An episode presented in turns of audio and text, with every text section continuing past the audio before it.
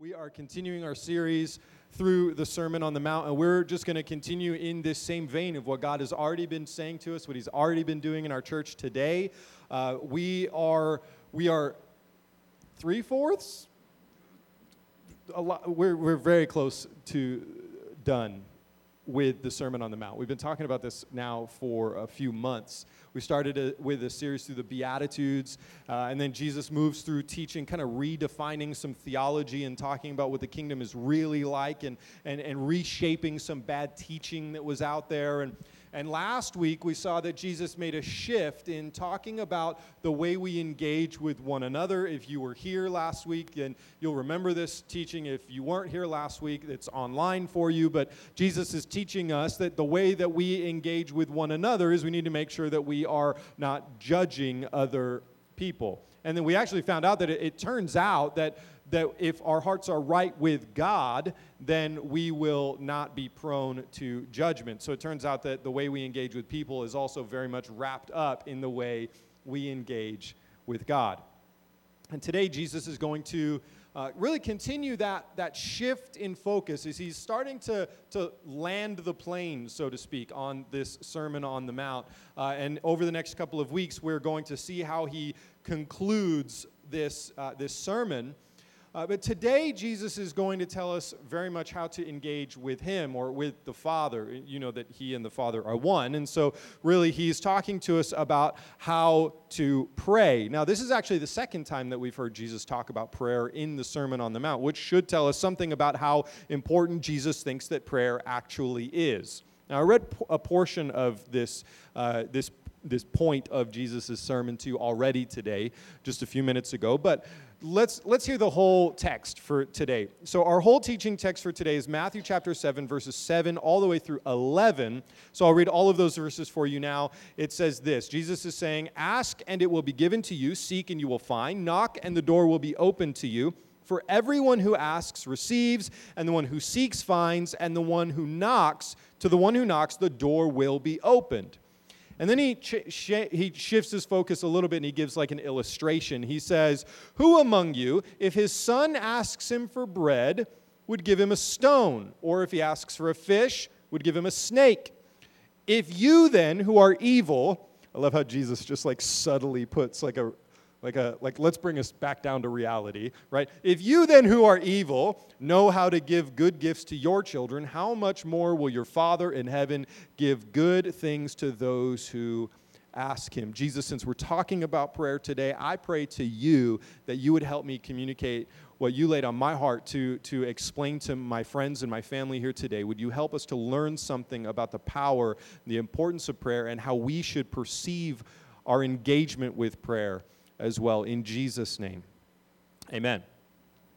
Uh, by the way, side note about prayer, we have this, this uh, word that we throw around a lot. If you've been around Life Church, you've heard us say this before. But uh, at the end of our prayer, we say amen, just for the record, just for clarity. That's not a magic word. It's actually a word that means let it be. It's not an English word, it's a word that means let it be if you were to translate it into English. So when we say in Jesus' name, amen, at the end of our prayers, we're saying in all of the power and authority of the name of Jesus, let it be. The thing that we just prayed, let that be. That we're, we're saying, God, would you do that?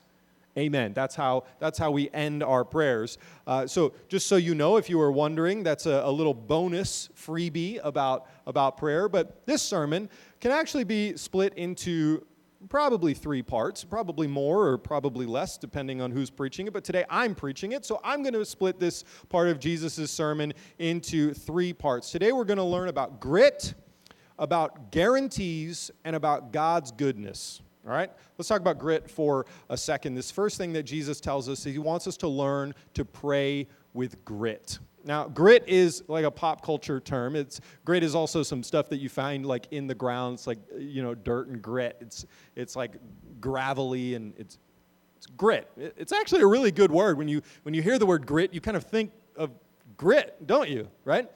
I'm not talking about grits, that's something different. I'm talking about grit. In fact, I'm not even talking about the stuff you find on the ground. When we talk about grit, we're talking about that pop culture term that actually refers to something you would find inside of yourself. Uh, grit is a term that is actually used to describe perseverance. People who refuse to give up In the face of insurmountable odds, these people are described as being gritty people. Uh, they, they, they, they have grit, they have perseverance, they stick it out no matter what. They, they keep getting back up no matter how many times they get knocked down. Jesus actually seems to be inviting us to pray with grit. In fact, you begin to hear how Jesus invites us to pray with grit if you if you read this verse, this first verse, uh, verse 7, uh, in uh, probably a better English translation. I, read it to you in the CSB a few moments ago.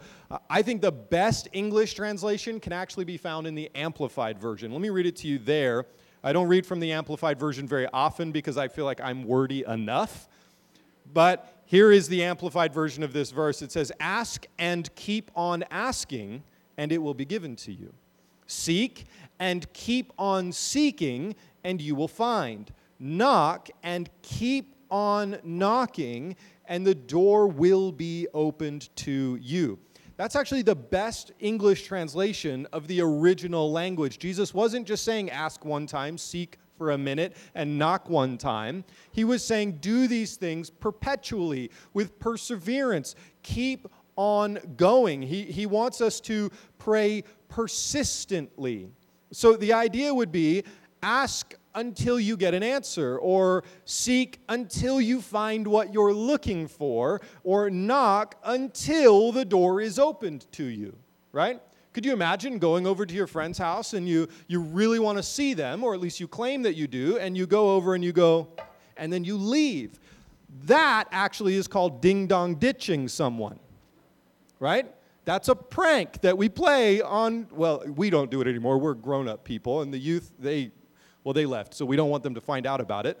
Uh, but you remember when you used to ding dong ditch people? There's something here that God is saying, please don't ding dong ditch me in your prayers.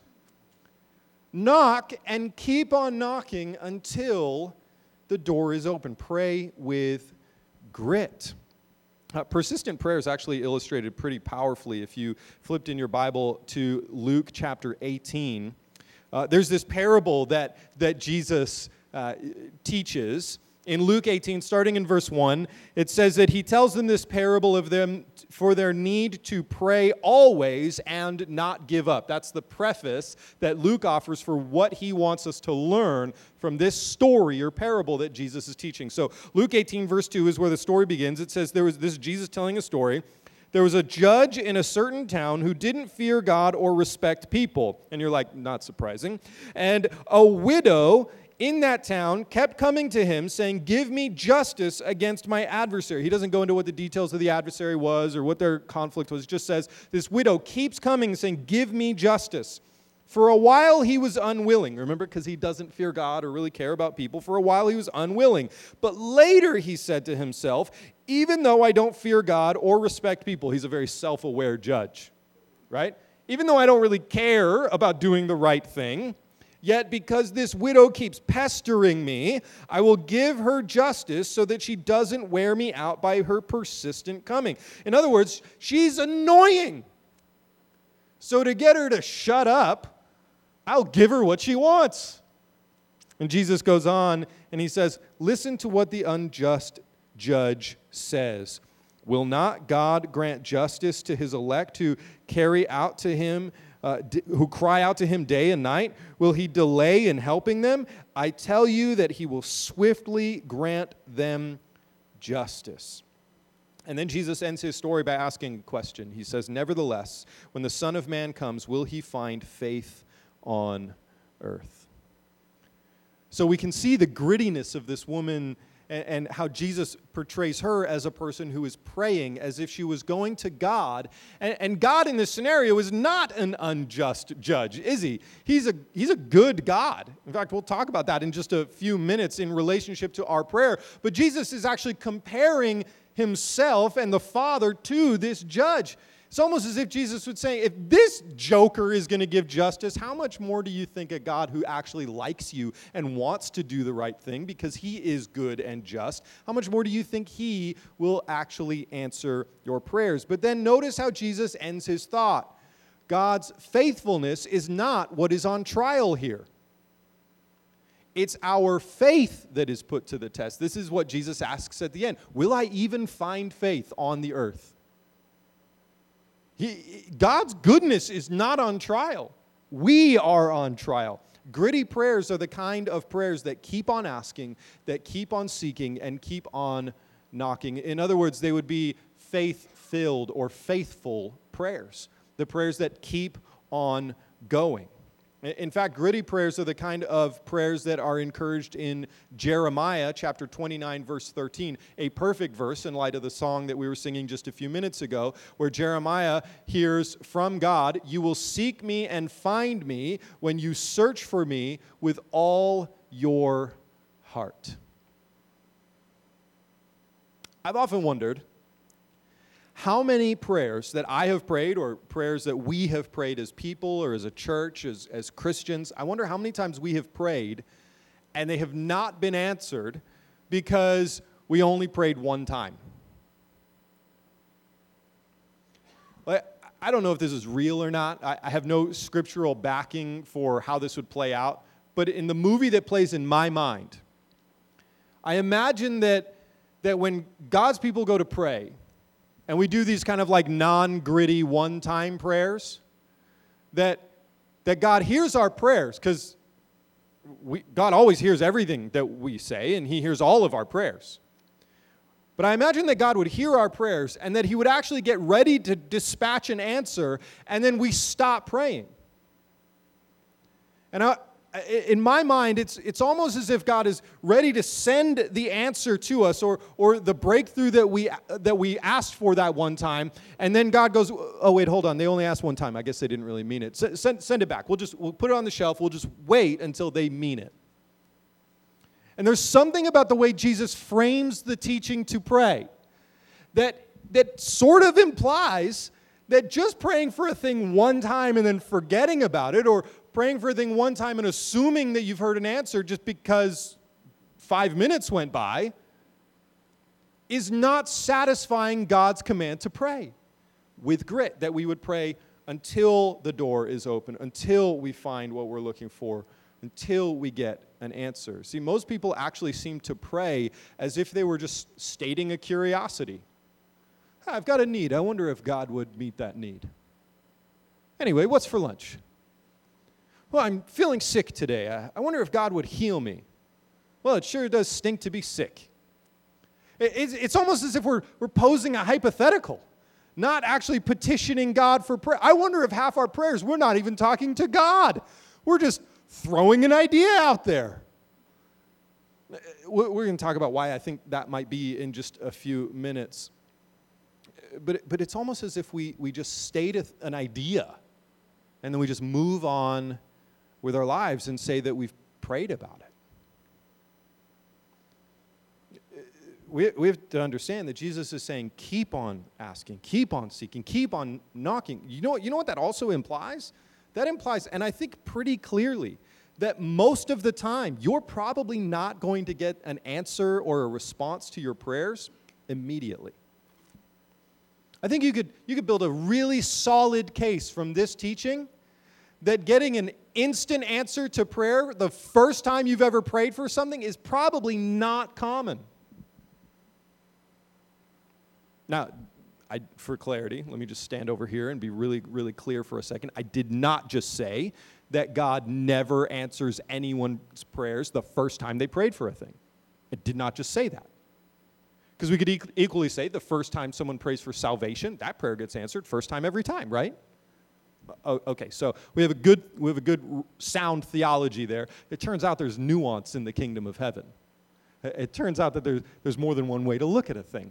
And, and I think we have to add this layer onto our prayer life that God wants us to pray for something more than once. What does that mean about your prayer life? If you prayed and you didn't get an answer, that doesn't mean God failed you, and it also doesn't mean you're bad at prayer.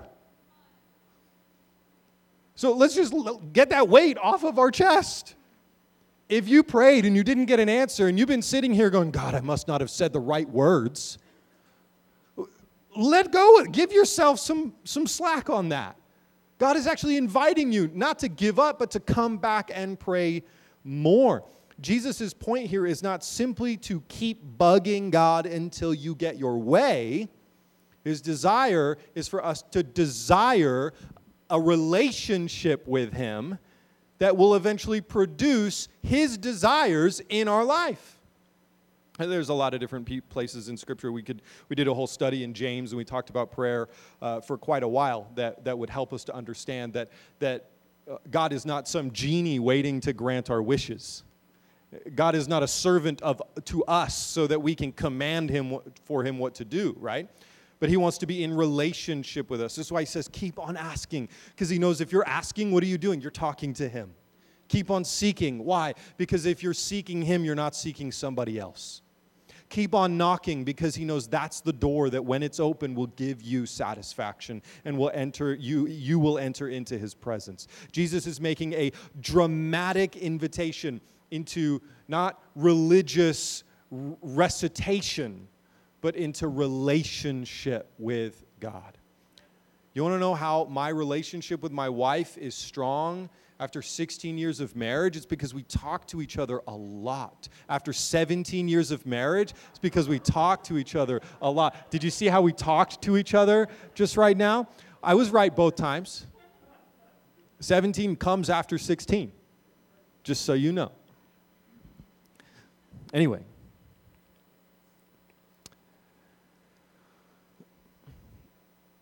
God, God wants us to learn to have an ongoing relationship with Him. And one of the ways we do that, in fact, I, I would argue one of the, the best ways to engage that relationship is through the practice of prayer. Dallas Willard defines prayer as talking with God about what we're doing together. This presumes that you think that you and God are doing stuff together, and that prayer is you talking to Him about that. You're driving to work, you're doing that with God. Talk to Him about that. How's your day going to go? God, would you use me today at work? This is prayer, talking with God about what we are doing together. John Mark Comer says prayer is a back and forth conversation with God that comes out of a depth of relationship. It's back and forth. You say something, and then you listen. And then God says something, and you listen. Or he doesn't say anything and you sit with him. Like how sometimes your best relationships, you don't have to say anything, you just are present together. There's a, but there's a back and a forth in that relationship. Jesus is not inviting us to make demands of God as if he is bound to answer, bound to give us what we demand of him, but he does promise to give us an answer. So we should pray with grit. We should keep on praying or as Paul writes in 1 Thessalonians 5:17 never stop praying or in another translation pray without ceasing. This is a this should be a rhythm of our life that every single day that in every moment there should be something of an engagement with God that we would be uh, able to and willing and even looking forward to talking with him about. We should pray with grit. So then, by challenging us to pray with grit, then he quickly comes to the next idea that, that he would say that prayer comes with a guarantee. So we pray with grit, and then we understand that there is a guarantee when we pray. Listen again to how Jesus puts it in verses 8 through 11. He says, For everyone who asks receives. This is a guarantee. Everyone who asks receives. The one who seeks finds. And to the one who knocks, the door will be opened. And then he gives us this illustration to double down on this guarantee. Who among you, if his son asks for bread, will give him a stone? Or if he asks for fish, will give him a snake? If you then, who are evil, know how to give good gifts to your children, how much more will your Father in heaven give good things to those who ask him? So Jesus is like really committing to communicating this guarantee. I mean, he doesn't just say it one time, he's now said it three different ways. But in order to receive this guarantee, in order for us to, to accept that this is a good guarantee, I think we have to first believe this one foundational thing that a lot of us have a problem with. And that one foundational thing that we have to, to come to believe is that prayer actually works. Can you just for a second, because it'd be good for your, your spiritual and mental health, look at your neighbor and say, prayer actually works? It's good for you to say that. You should say that every single day, and then you should pray. The idea that prayer actually works has come under attack in our generation. I remember times where I have posted online, for example, that I'm going to be praying about some global or social issue, and the commentary that comes in response to that by people who don't believe that prayer actually works is they go, Oh, thoughts and prayers. That's how they type it. It's in that tone. It's italicized and, Oh, thoughts and prayers. It's very nasally, it's very judgmental. Thoughts and prayers, right? You can hear it when you read it. Because their assumption is you're wasting your time and my time, and you're just virtue signaling, saying, "Oh, I'm gonna, I'm gonna apply God to that situation." We all, we all know that nothing really happens, but if I pray about it, then I won't have to actually do anything about it. See, the Christian understands that action begins with our prayer, and the world misunderstands, thinking that prayer excuses us from action. If you're praying right, then you'll get to work. But you can't know what work you should do until you've prayed about it. So the world goes, thoughts and prayers, and we go, I, I need to pray so I know what to do. Or I need to pray so that I can see what God will do. Because how many times have we prayed about a thing and then we would go to do something and it turns out God already responded? The true waste of time would be to pray and then go do the thing that God was going to do right? Does it make sense? So we need to be people who pray. We need to resist the urge to buy into the mockery of the idea that prayer actually works. But a, but a great deal of our problem in the modern American church is that we think that prayer just doesn't really actually do anything. I think that John Mark Comer actually says it best, uh, better than I could, in, in a book that he wrote called My Name is Hope. The subtitle of this book is Anxiety, Depression, and Life After Melancholy, which is like the perfect book for 2021. But in this book, he, he, he writes this. I just want to read this excerpt for, for, for you because, like I said, I think he says it better than I could. He says, Prayer changes reality, prayer moves the hand of God. The problem is most people don't really think that prayer makes a difference in how God acts. The majority of us are fatalistic when it comes to prayer. Lots of people honestly believe that what's going to happen is going to happen with or without prayer. That kind of a twisted, lazy theology is what sucks the life out of people's prayers. He goes on to write Are you saying my prayers really make a difference in what God does or does not do? Yes, do not miss that. Many Jesus followers do. What I'm saying is really important. Prayer changes reality, prayer moves the hand of God.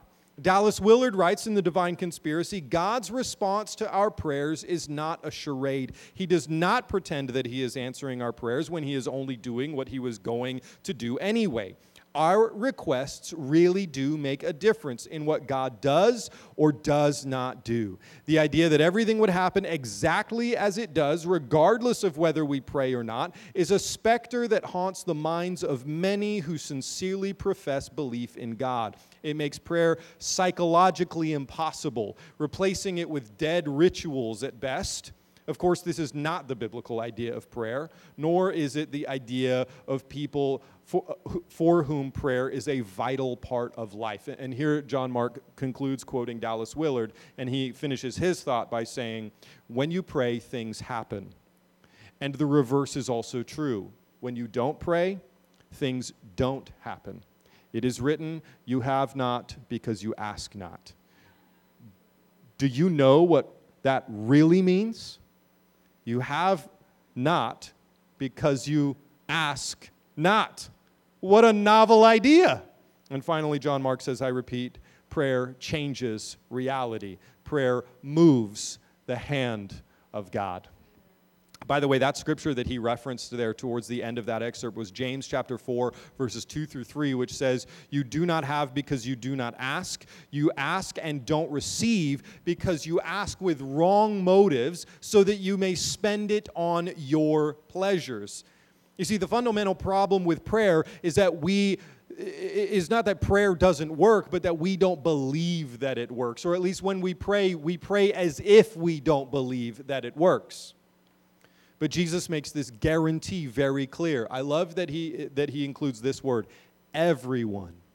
It says, everyone who asks receives, everyone who seeks finds, and to the one who knocks, the door will be, that's guaranteed words, will be opened.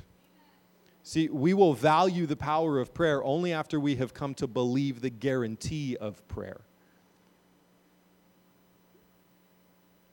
And then once we set that in mind, that, that prayer actually does work, eh, eh, we next need to wrestle with our, our struggle that, that we also kind of shoot ourselves in the foot, that we don't actually believe in the goodness of God. And Jesus addresses this in this teaching on prayer as well.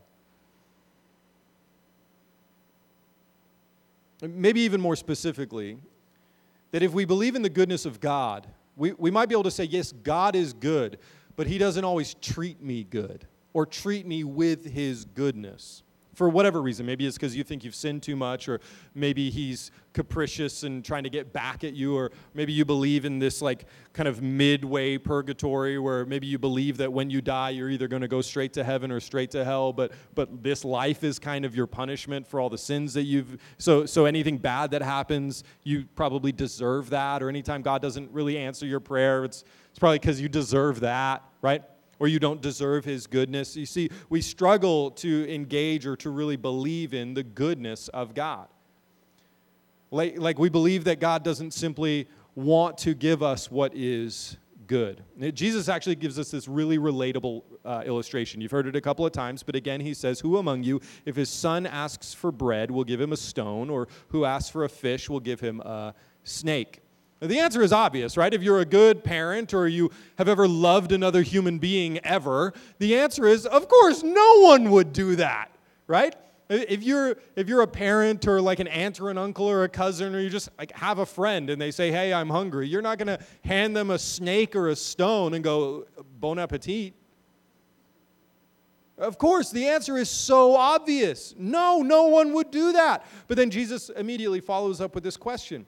Not by saying that, that, that God is just like our good fathers, right? But he, he wants us to, to question this. Well, isn't God better than you? So if the answer to this question is so obvious, no, of course, no one would give a stone or a snake. But isn't God better than you? He says that he does this in this really fantastic way where he goes, uh, uh, So who of you, I mean, if you're evil, if you're terrible, and everyone's like, yeah, that's kind of true, isn't it?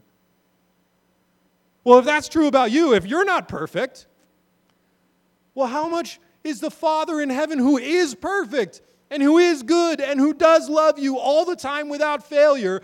How much is that God going to give good? The answer is infinitely more because he's infinitely better than us.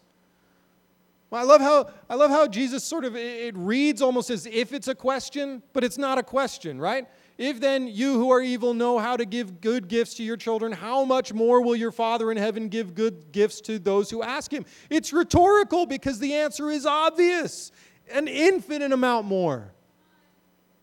Because God the Father is so much better. However good you think you are, or think of the best parent in the history of the world, right? Maybe that's you. Maybe that's your parent. Maybe that's your neighbor. Maybe that's somebody that you know. The best parenting you've ever seen is terrible compared to how good God is, right? And, and so Jesus says, since he is good, he will give good gifts. It's just a logical conclusion. If you're good and you're not, and you would give good stuff, God will give that much better. Because Jesus is actually highlighting here a major reason people don't pray. It's because when we get prayer wrong, we either assume that God will give us something bad for whatever reason, we deserve it or he's not actually good, or we accuse God of having given us something bad because we didn't like what we got or it wasn't what we asked for. So, the first issue that we assume that God would give us something bad is actually a matter of trust. We don't trust that God is actually good or, or that He feels good toward us. So, then we assume that what He will give us will not be good. So, then that limits our prayer. No wonder we don't pray because we don't think God's going to give us a good response. And maybe you're sitting here going, Yeah, but my track record says. And I would just wonder if at somewhere fundamentally and foundationally in your prayer, somebody told you not to expect God to give you his guarantee. And all along, we've been praying wrong. But the second issue that we accuse God of having given us something bad is actually a matter of pride. We, we, we've prayed and received God's response, but we didn't like what we got. So then we called what God gave us bad. And then we blame God. It plays out like this Pride presumes that we know better than what God would give us. Like we know what's good for us better than what God gave us. That sounds prideful.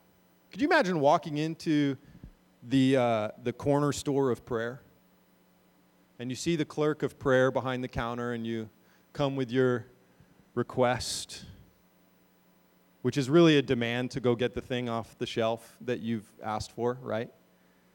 And then, so, so you come in and you, let's just come up with some random example that I've never used at Life Church before, right? So you walk into the corner store of prayer and you see the clerk behind the counter and you go, Hello, I'd like a TARDIS Blue Mini Cooper, please. I'd like a blue Mini Cooper, please. And then, and then the clerk goes, Okay, just one moment. I've heard your prayer. Let me go behind the counter here. And then what they give you is some college debt, a job that pays the bills but doesn't give you expendable income and a family of four. And because your perspective is that God's not good and what He's going to give you isn't necessarily good, your response is to become a spiritual Karen. Apologies to the women I know named Karen who actually redeemed that name, but I had to use the term to illustrate the point. We go, let me speak to the manager. I don't approve of what I was given. Oh, but you asked for this. This isn't what I asked for a blue Mini Cooper. Oh, okay, you're right. You did ask for a blue Mini Cooper, but this is how I've chosen to respond to your request. God bless you. Well, I don't approve of this this establishment's policies. I'm to I'm to definitely review this place on Yelp. And then we go around we tell everybody that we know, thoughts and prayers. Interesting how that is the foundation of that bad theology, isn't it? I wonder what a subtle shift in our perspective on the goodness of God and the goodness of his gifts and the, and the solidity of his guarantee would sound like. If you walk into the corner store of prayer with an understanding that you're not speaking to some clerk there to serve your needs, but you're actually speaking because you are abundantly and insanely, stupidly, and unworthily privileged to speak to the manager of all creation, God the Father Himself. And you walk in and you go, oh my goodness, it's the CEO. Are you sure there isn't some underling I should be speaking? No, no, no. You, you have direct access. In fact, let me just pull the shelf up. I'm going to come around the counter and just sit on the counter with you and just, hey, buddy, how, how, what, what can I? It's now you're face to face with the CEO of all creation. And you go, um, I hope this isn't presumptuous, but uh, uh, uh, TARDIS Blue Mini Cooper? I mean, it's okay if you don't. And then the CEO of all creation goes, No, no, no, hold on. I've got a guarantee here. Ask me for what you really, really want. Ask me the desire of your heart. Now I've got two choices to make. Do I really want a TARDIS Blue Mini Cooper? Or when I'm talking to the CEO of all creation, is there something deeper I should be asking for? Let's say hypothetically that I say, you know what? I really would like a TARDIS Blue Mini Cooper the Blue Mini Cooper CEO of all creation. Amen? So, so CEO of all creation goes back behind the counter, he goes rummaging around a little bit, and, and what he gives you is a value for education so that you learn the value of becoming a lifelong learner. A calling to serve people in a city that desperately needs the light of Jesus Christ. We call that the gospel and a family that you get to steward and raise up into the way and the will of God on earth to actually make a difference rather than to be a statistic. See, my perspective says I got college debt or an education. My, my perspective will tell me I got a job that pays the bills but doesn't necessarily give me expendable income, or I got an opportunity to be a servant somewhere. Or, or my perspective will tell me that I got a family of four and all of the responsibility and the bills and the frustration and the sleepless nights that comes with that. or an opportunity to steward one of the greatest gifts that anyone could ever be given. You see, my perspective on the goodness of God and His guarantee will change a lot about the way that I respond to what God gives me when I come to Him in prayer. We have to settle this foundational truth. Prayer does move the heart and the hand of God but it will never move his heart or hand to give us something that would not be good for us or, or to give us something that we're not ready for yet. S- simply put, let me, let me just condense that down. God is smarter than you. Right? We should remember the scripture's teaching in John chapter 14. Whatever you ask for in my name, this I will do. In whose name? My name, because I'm the one in charge of my life. No, God's name. This I will do, that the Father may be glorified in the Son. Not so that I will get what I want, but so that the Father may be glorified in the Son. He continues, If you ask me anything in my name, I will do it. John 15, 7. If you abide in me and my words abide in you, ask whatever you wish and it will be done for you. And 1 John 5, 14 through 15 says, This is the confidence we have in approaching God, that if we ask anything according to his will, he hears us. And if we know that He hears us, whatever we ask, according to His will, we know that we have what we asked of Him. Jesus guarantees to give us what we ask for, not because we ask, but because we ask for it in His name and submitted to His will. I've said this before, but let me say it to you again. God is not a genie, and prayer is not the lamp that you rub in which, uh, which gives you the authority to be able to tell God what to give you. He is a father ready to give us whatever love looks like the most. As a father of a high school student,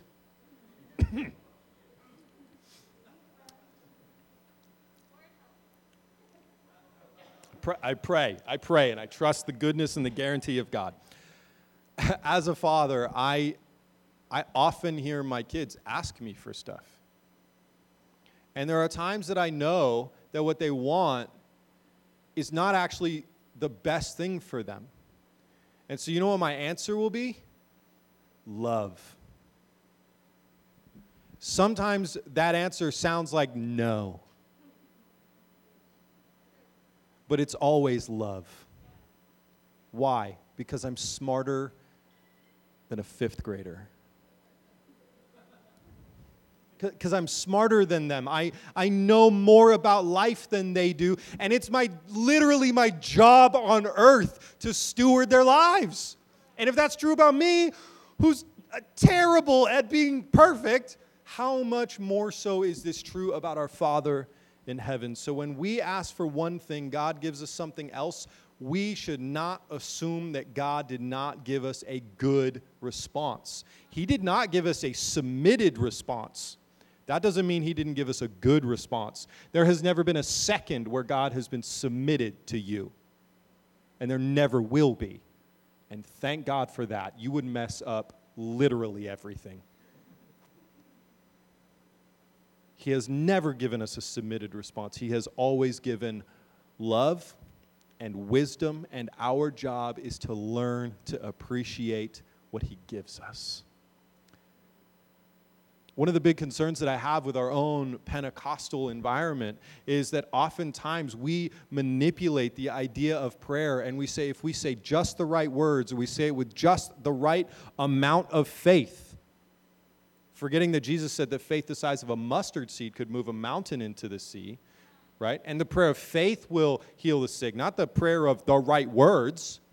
Uh, so one of the one of the problems that I have with our Pentecostal environments is that we very often misinterpret the idea of prayer and we put too much power in our hands. You want I want I want you to understand. I have laid hands on sick people and seen them healed. I have never healed a single person in my life. It's always God's job to heal, it's always my job to pray. Which is an act of submission. And then how God chooses to respond to that prayer will always be good. Every single time. And, I'm telling you that as a, as a son of a mother who still has Parkinson's, even though she is currently healed in the name of Jesus. And I, I have no conflict in saying that to you. And, I, and I'm saying this as a, as a pastor who still doesn't own a Mini Cooper. Except in my spirit, I believe that I receive it, right?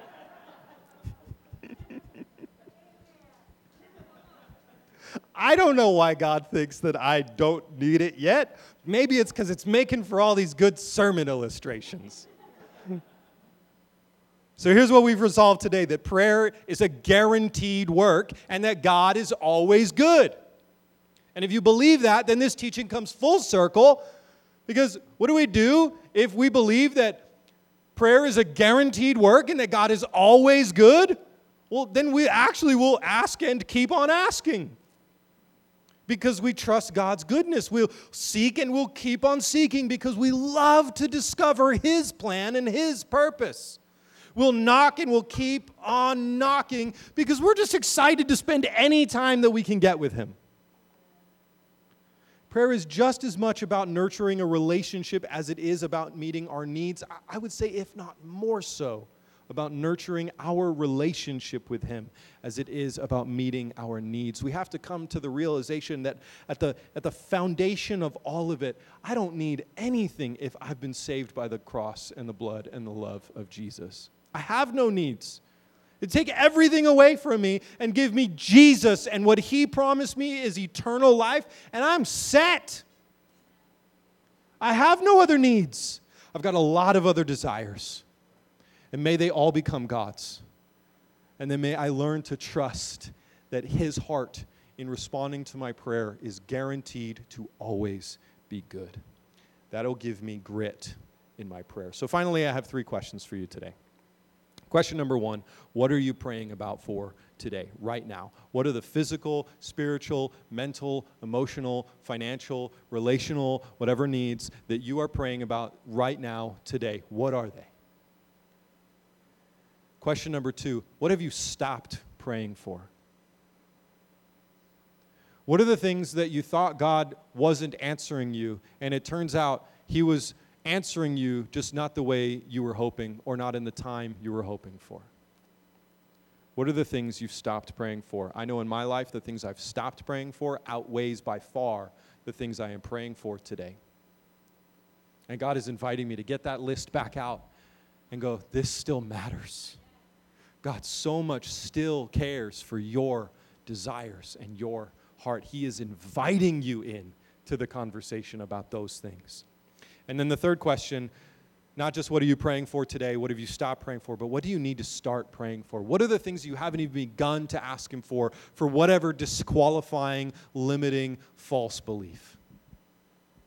That you would go, God, I'm, I'm not even going to ask because I don't deserve it or because I, I already know I have a track record, so I'm not even going to ask you. What are the things you've never even prayed for once that you know that you should be asking Him for? Jesus offers a simple challenge for us today in, in answering all three of these questions.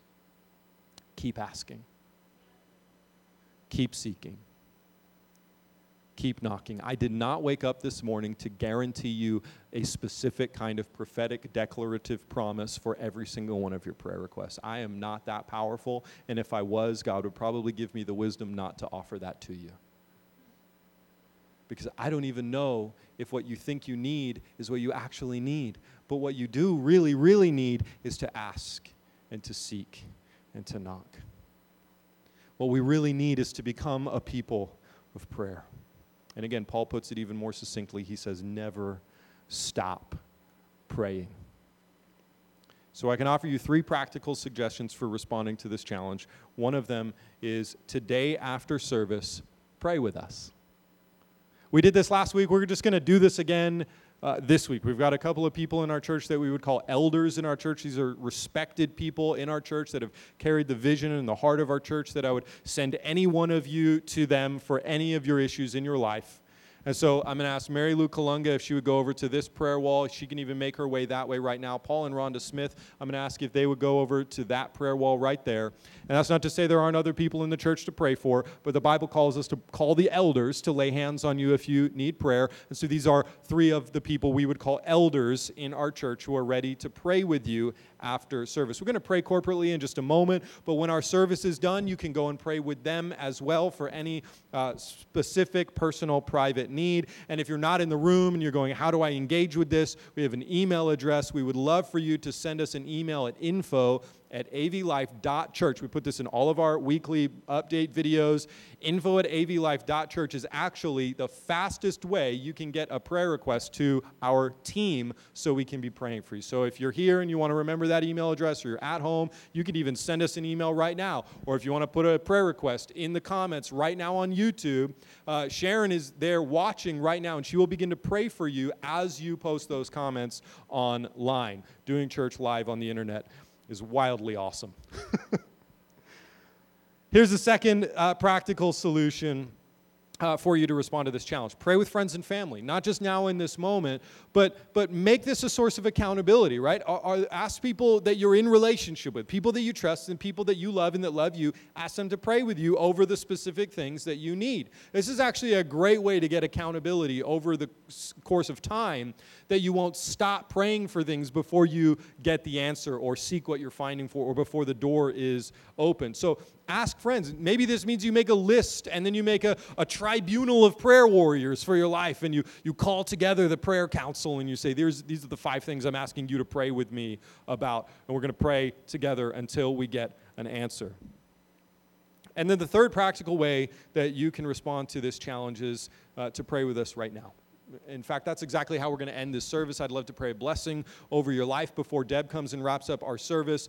Uh, but can you just take a moment? I'm going to lead us in a corporate prayer. But I'd love to invite you because you know your needs and your prayer requests and your desires way better than I ever could. Could you just go in the privacy of a moment, right where you are, online or in this room, in your seat, and pray to God?